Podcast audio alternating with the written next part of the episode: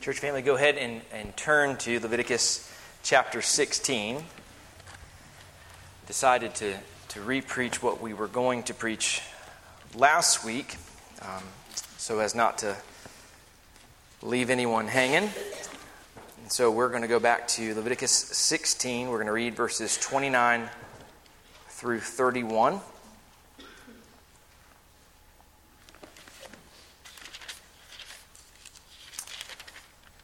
Will be probably a, full month on the Day of Atonement, which I think is appropriate considering its significance.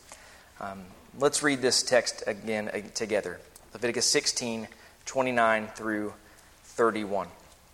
This shall be a statute forever for you. In the seventh month, on the tenth day of the month, you shall afflict your souls and do no work at all, whether a native of your own country or a stranger who dwells among you.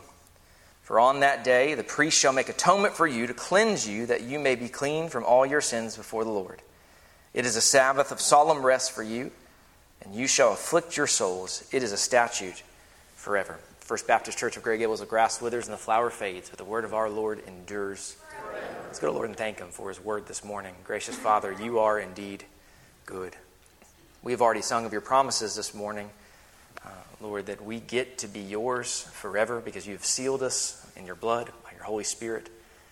Father, that you will hold us fast in the midst of life's turmoil and tribulation, that you are a faithful God who considers um, his people and pardoning their sin and giving them hope. And Father, we have a friend in you. Indeed, because, uh, Lord, we were once your enemies, but you pursued us, loved us, and made us your friends. So we have sung tremendous things from your word this morning, and now as we prepare to hear your word preached, we pray that our hearts will be open, Lord, that we'd be receptive, that we would be actively engaging with what it is that you are saying to us through what we believe and know to be your word to us. Would you help us? Would you use it to mold us into the image of your Son? May we be a stronger church because of what is done here today not so that we can puff up to the world around us, but so we can honor you with our lives. We pray this in Jesus' name.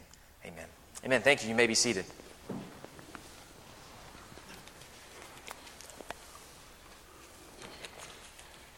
So, again, two weeks ago, remember, we, we looked at this text and we looked at kind of the chiastic structure. Um, we looked at kind of verse 30. Because of that chiastic structure, verse 30 shows us very clearly that is the main point of this particular text that's found in verses 29 through 31, this epilogue to the Day of Atonement, if you will. In verse 30, what we saw was that the Lord, again, he demonstrated his patience, his mercy through the Day of Atonement. It was, again, it was a demonstration of what the Lord had revealed about himself to Moses in Exodus 34. We looked at that. Uh, that text in Exodus 34 that tells us the Lord, the Lord God, merciful and gracious, long suffering, abounding in goodness and truth, keeping mercy for thousands, forgiving iniquity and transgression and sin.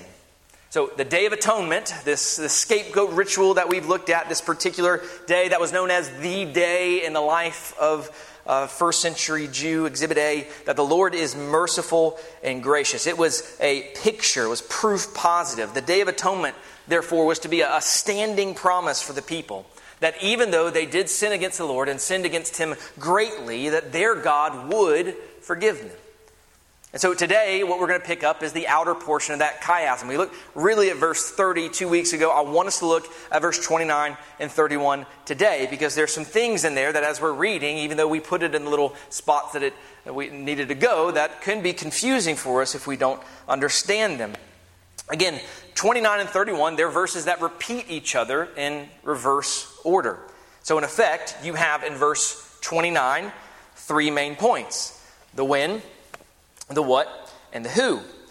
Specifically, the statute forever, or the affliction of your souls, and the do no work at all, or keeping the Sabbath of solemn rest. Remember, those two things are synonymous. What you find in verse 29, again, is repeated in verse 31 in reverse order. And remember the significance. This part is the instructions for Israel.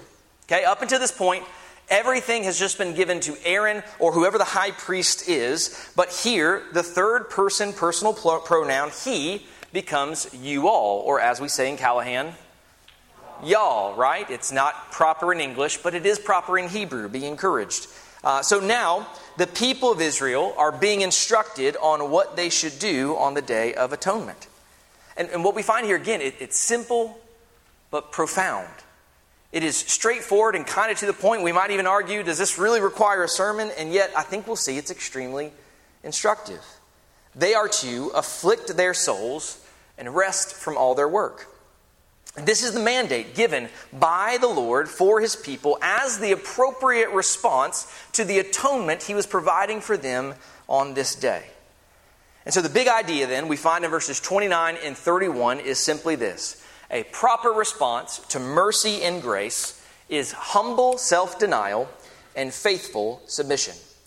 Proper response to mercy and grace is humble self denial and faithful submission.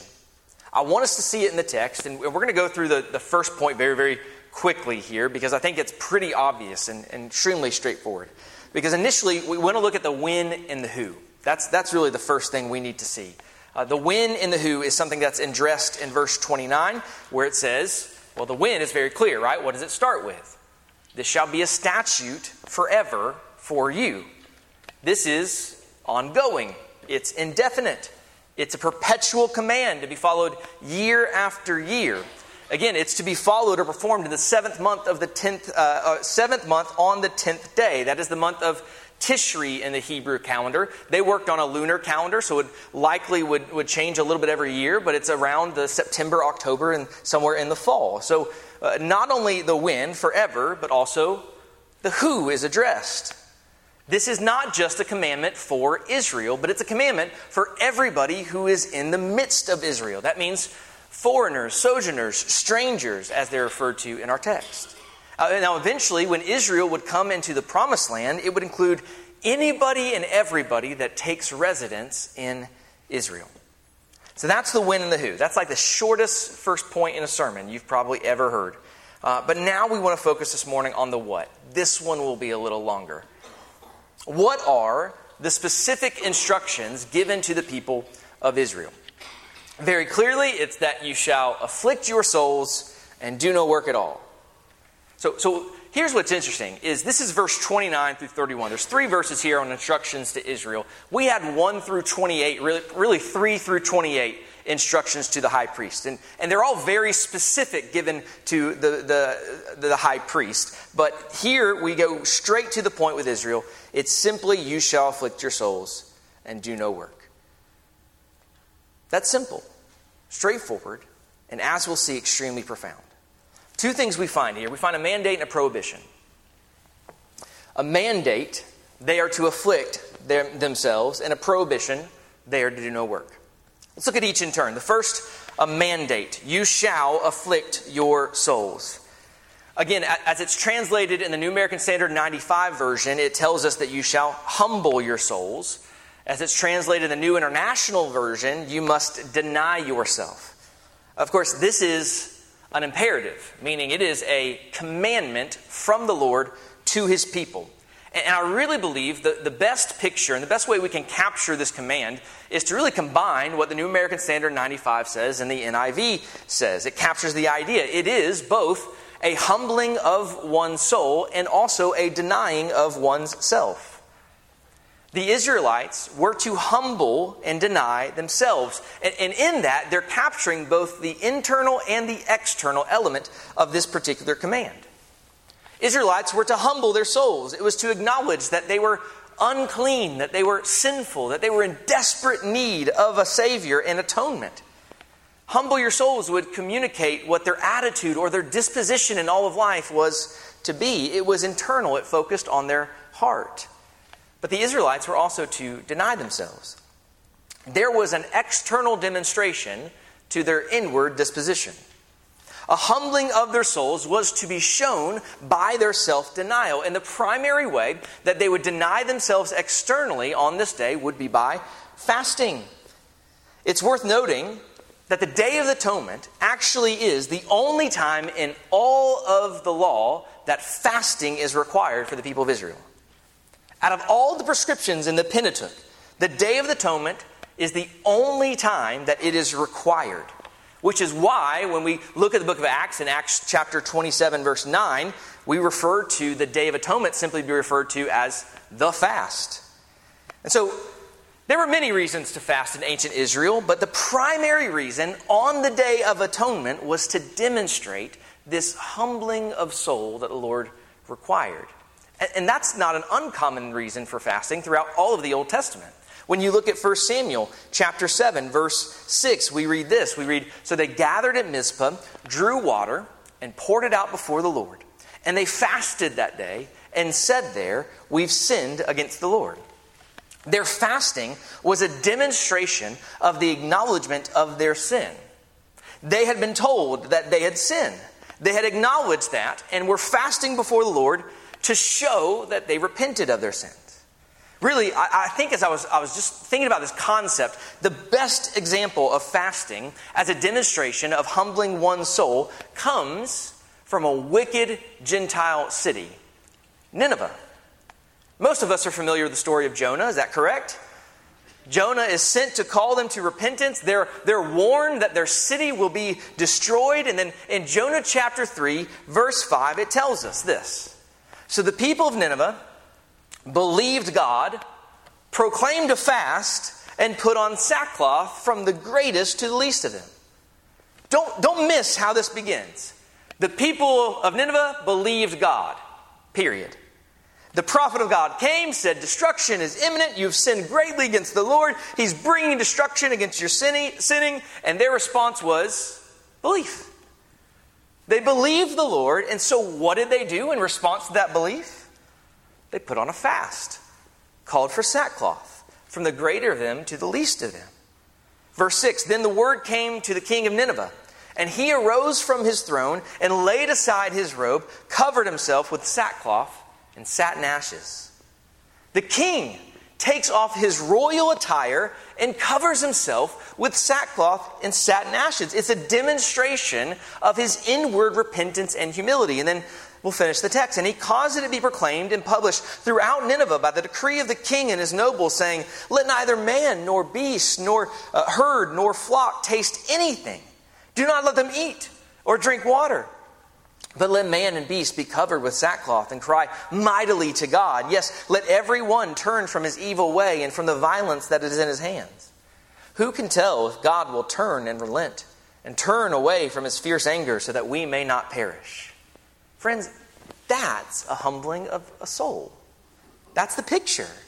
That is what this fasting was to demonstrate. It was not merely an external act, it was to reflect the inward acknowledgement that Israel was sinful because of their defiling thoughts, words, and deeds. They were in desperate need of what the Day of Atonement would bring atonement, forgiveness, cleansing for the people. Their fasting, their self denial was a demonstration of repentance and humbling of the soul. And so the goal of the command for the Israelites to afflict their souls was humble self denial. This was the role. This is what Israel was to bring on the Day of Atonement. Humble self denial was the appropriate response from a people who were receiving from the Lord such extraordinary mercy and such amazing grace. I mean, if you think about it, the reality is when, when it comes to Israel, they brought nothing to the Day of Atonement except their own sin. Like, unlike every other sacrifice we've seen in the first 16 chapters of Leviticus that has been discussed thus far, Israel themselves here on the Day of Atonement, they bring no offering.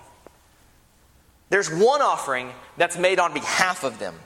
But the individual Israelites are not the ones who bring it. They have not earned this day. Israel was not deserving of the Day of Atonement, and the Lord was not obligated to give the Day of Atonement. The Day of Atonement was a display of the Lord's unmerited favor, his undeserving mercy. And so our verse says, Afflict your souls, because atonement is being made for you. Don't miss that verse 30 does not begin with, so that the atonement will be made for you. It begins with, instead of, or for, because on that day the priest shall make for you to cleanse you. This was a response. It was a response uh, not to accomplish that which the Lord would do through his mediator. Israelites were to corporately humble their souls because they were being made clean before the Lord from all their sins. Listen, we have to know that this cleansing was accomplished for them, not by them.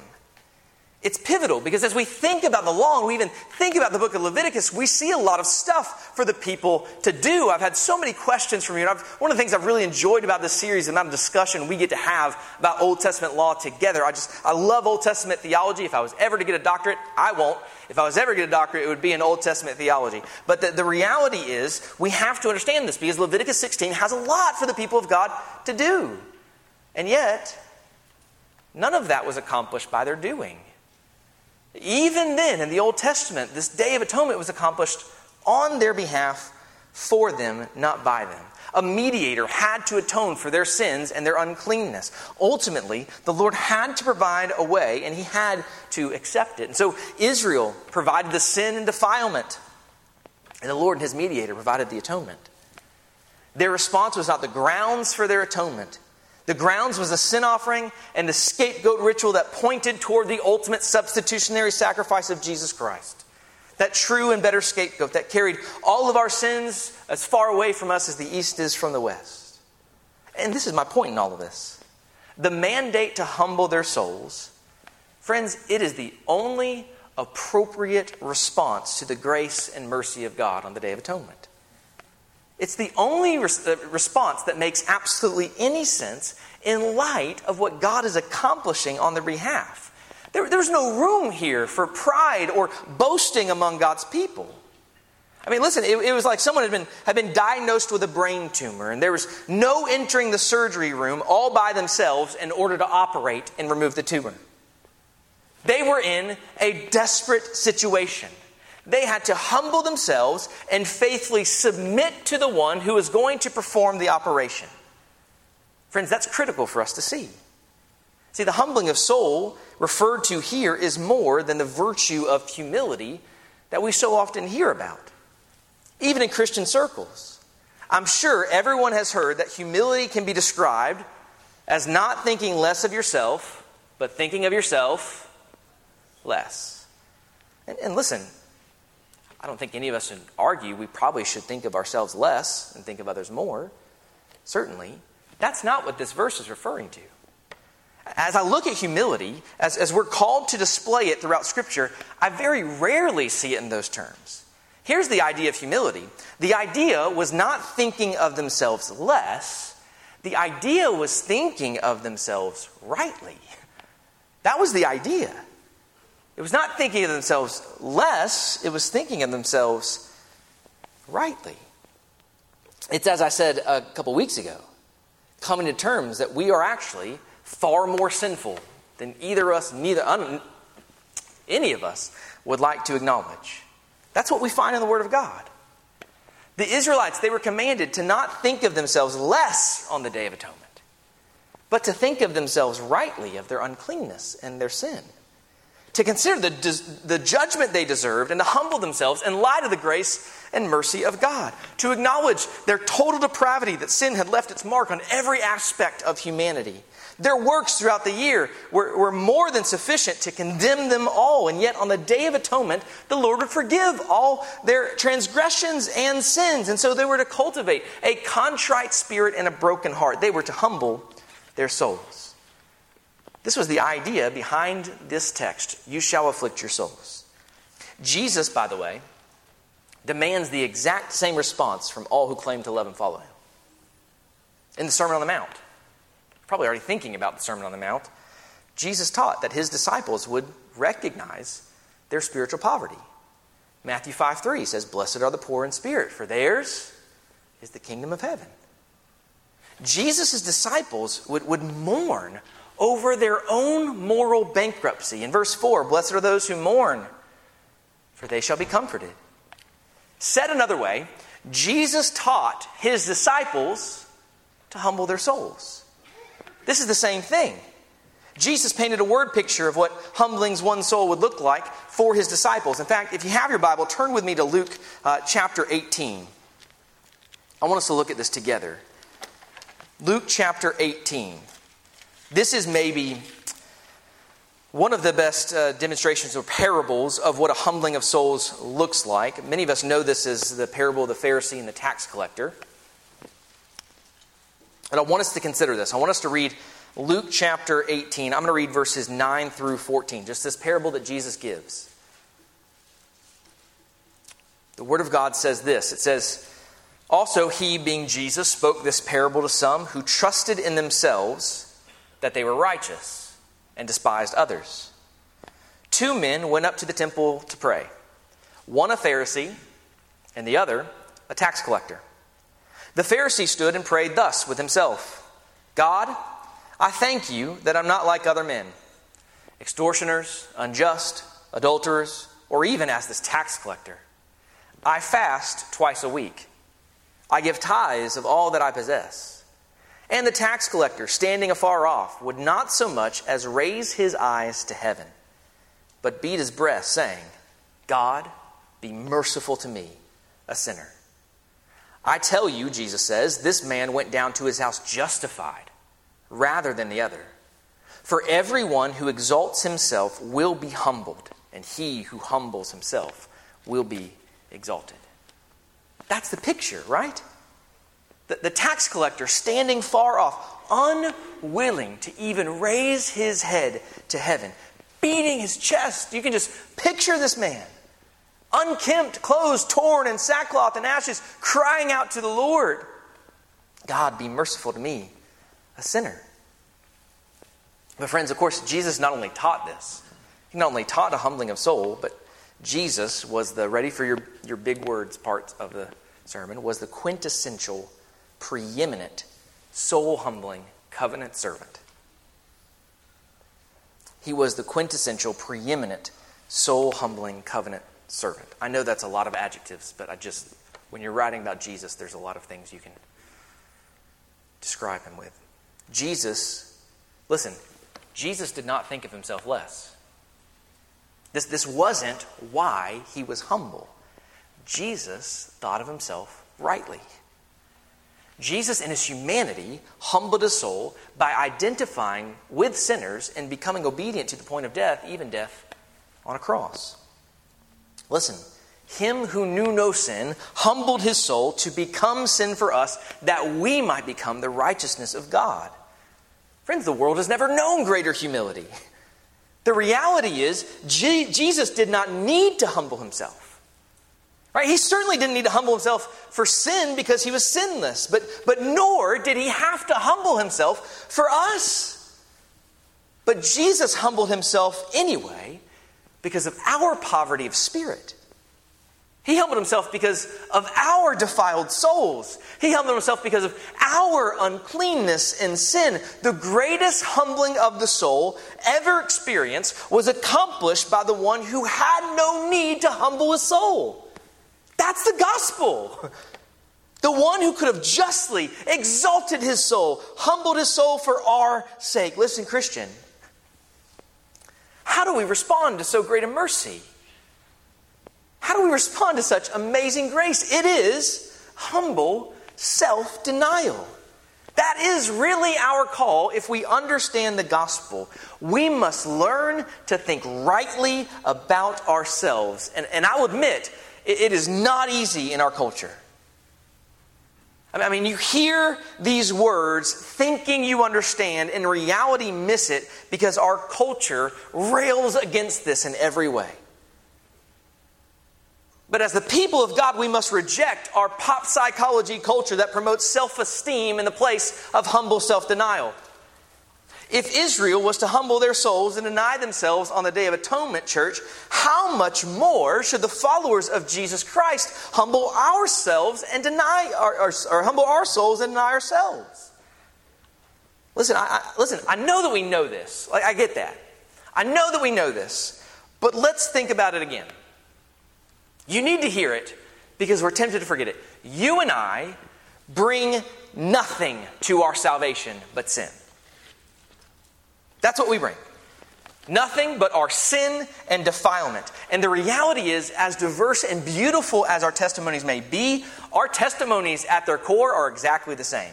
You were a wretched sinner that was undeservedly saved by the sovereign grace and mercy of God, just like me. The only thing that you have earned or merited in your entire life is death and eternal judgment. That's it. We have lied. We have stolen.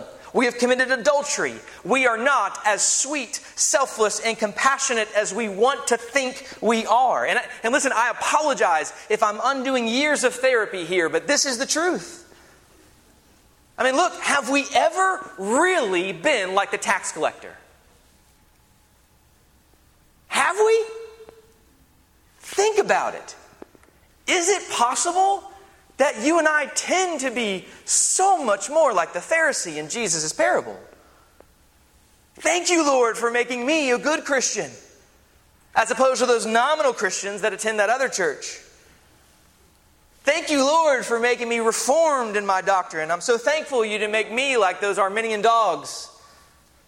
Thank you for making me so much more morally upright than my drunken neighbor. Thank you, Lord. Brothers and sisters, hear this.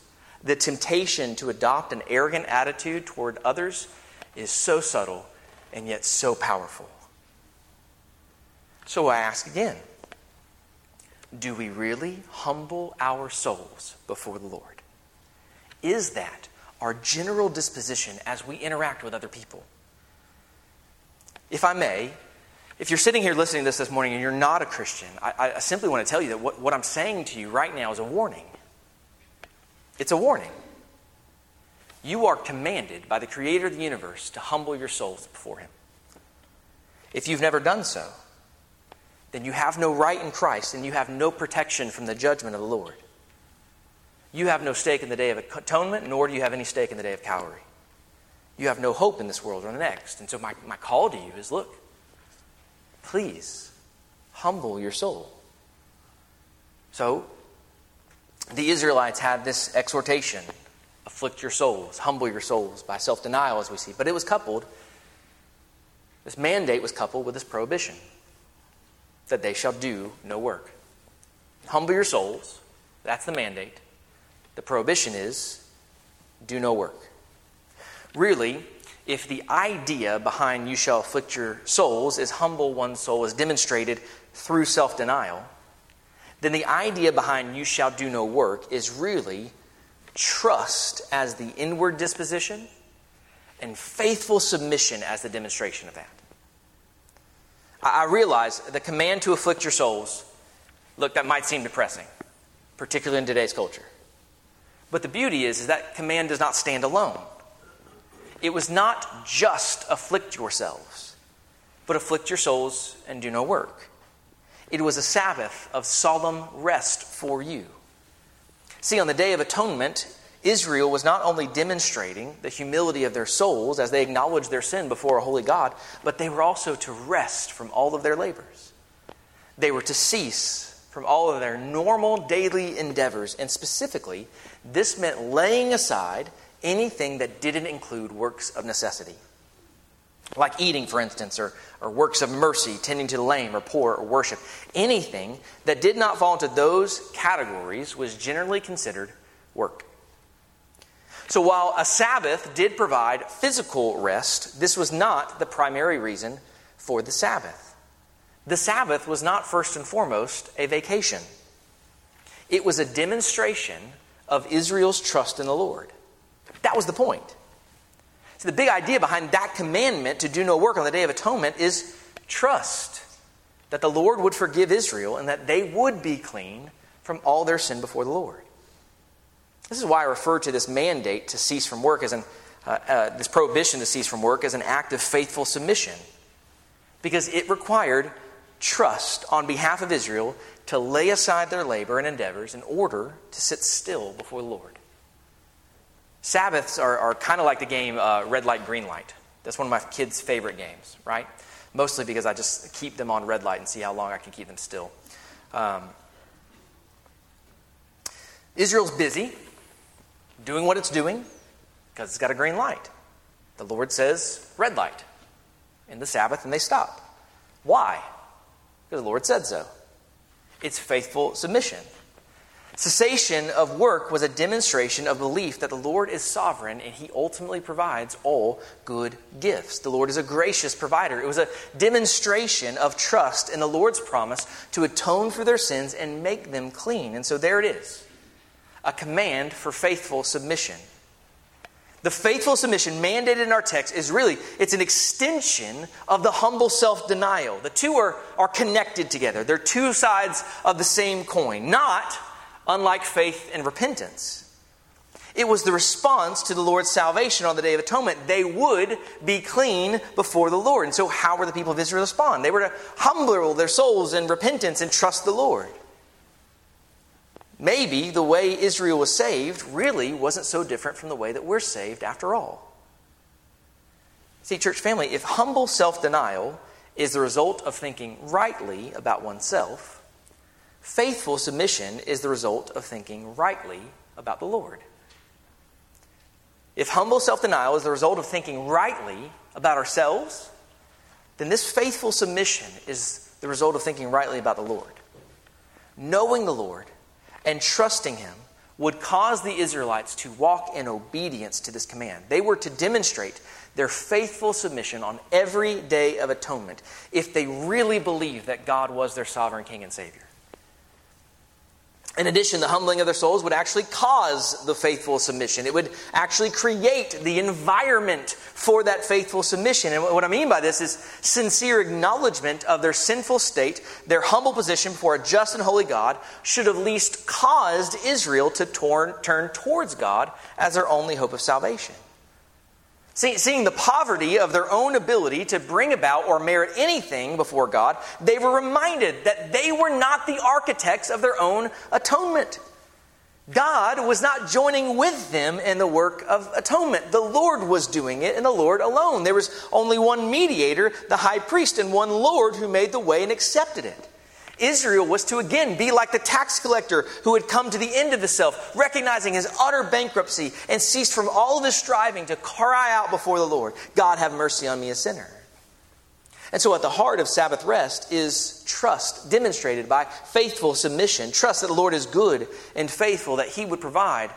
And on the day of atonement, trust the Lord would forgive. Now, of course, the ultimate demonstration of faithful submission is really the, the passion of Christ.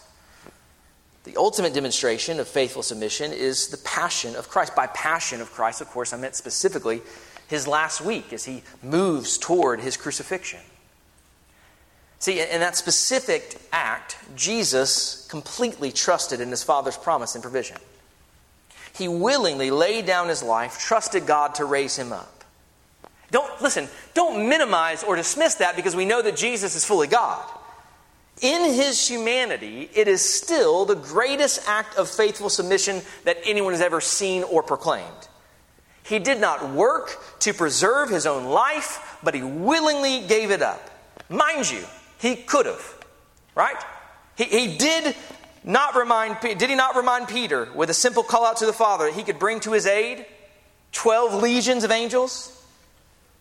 This was the ultimate demonstration of faithful submission. And now, brothers and sisters, because of his faithful submission, it is finished. Because of his faithful submission, it is finished.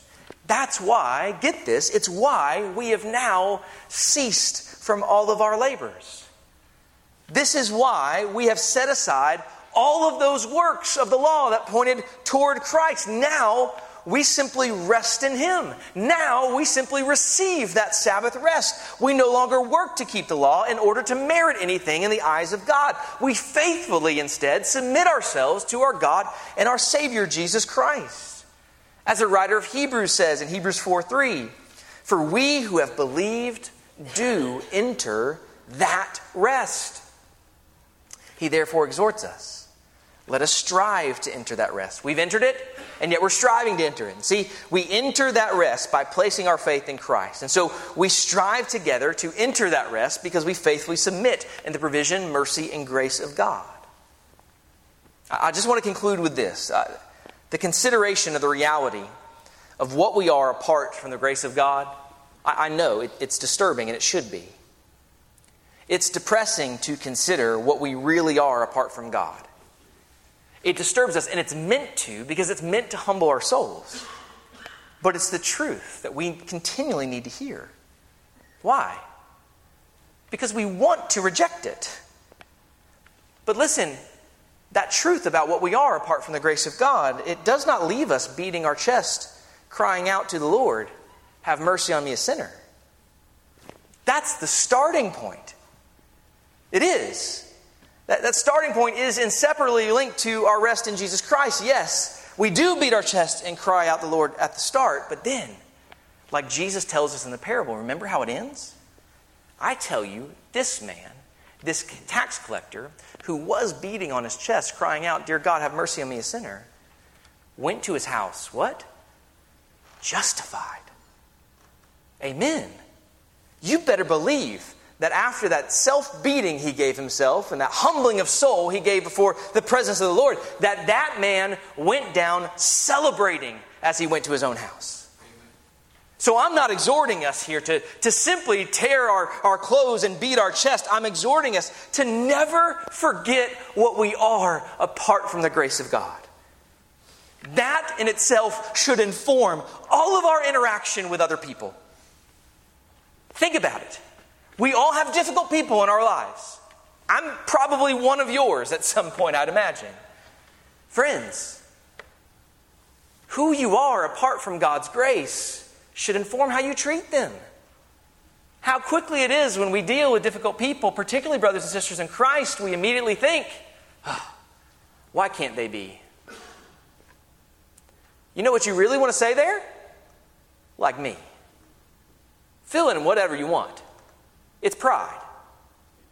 But remembering what you are apart from the grace of God, friends, it is the fuel for you to demonstrate and show that grace to one another.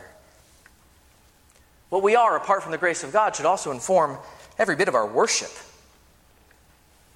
It should inform about the way we sing to our God.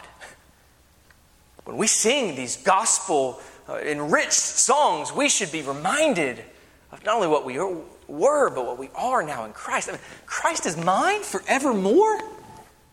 Forever, He sealed me with a promise that I'm His and He's mine. I get accused of singing loudly here, and sometimes I don't sing as loud as I should. Friends, I'll tell you right now, you don't sing as loud as you should. And one of the reasons you don't is because you forgot what you once were. You have forgotten what you were apart from the grace of God. It should inform the way we sing, should inform the way we pray, should inform the way we give, it should inform the way we fellowship, it should inform the way we conclude our services together. It should inform how we proclaim the gospel. The way we live our lives in every respect should be informed about what we once were. But not just that, but who we are now in Christ. And when we hold these two together, what we actually have is what the psalmist ultimately writes in Psalm 130, which I want to close with. This is an expression of the overall disposition of the Israelites on the Day of Atonement. This is really the humbling of one's soul and the faithful submission of one's life to a loving and merciful God. I want to read it to you. It starts this way Out of the depths, I've cried to you, O Lord. Sound familiar? Out of the depths, the, the humbling of the soul. Lord, hear my voice. It's a plea for forgiveness, a plea for grace and mercy. Let your ears be attentive to the voice of my supplications. Then in verse 3, we're given a reality check. If you, Lord, should mark iniquities, oh Lord, who could stand? There would be no hope. We would all be condemned. But, this is, this is a good but, there's forgiveness with you, that you may be feared. Praise God. So, because of that, Faithful submission, here it is. I will wait for the Lord. My soul waits. And in His Word, I do hope. My soul waits for the Lord more than those who watch for the morning. Yes, more than those who watch for the morning. Picture there, by the way, is of a guard who's standing on the wall, and his duty is to the nighttime hour, and he longs for the day. He's weary, and he longs for the sun to rise. Friends, we long for that rest which still awaits us. Yes, we enter that rest, but we strive to enter that rest. We long for Christ to return and experience it fully. O Israel, hope in the Lord. For with the Lord there is mercy, and with him is abundant redemption, complete and whole redemption. And he shall redeem Israel from all his iniquities. Praise be to God. I'm going to invite our deacons to now come forward to the front row as we prepare um, to take the Lord's Supper. Would you join me as we close our services in a word of prayer? Gracious Father, we are humbled before you, for we are a sinful and wretched people. Lord, we dare not comprehend all of our sin, or it would absolutely break us. And so we confess that we are far more wretched than we care to admit. Lord, we are far more deserving of your wrath than we care to admit. We thank you that we are far more loved than we deserve.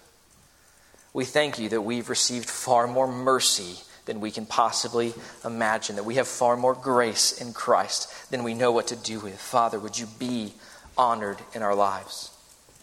Would you help us to live lives of great humility as we dwell on this truth that we are wretched sinners saved by your amazing grace, being transformed into the image of your Son? Father, our lives are yours. Let them be a pleasing offering to you. We pray this in Jesus' holy name. Amen.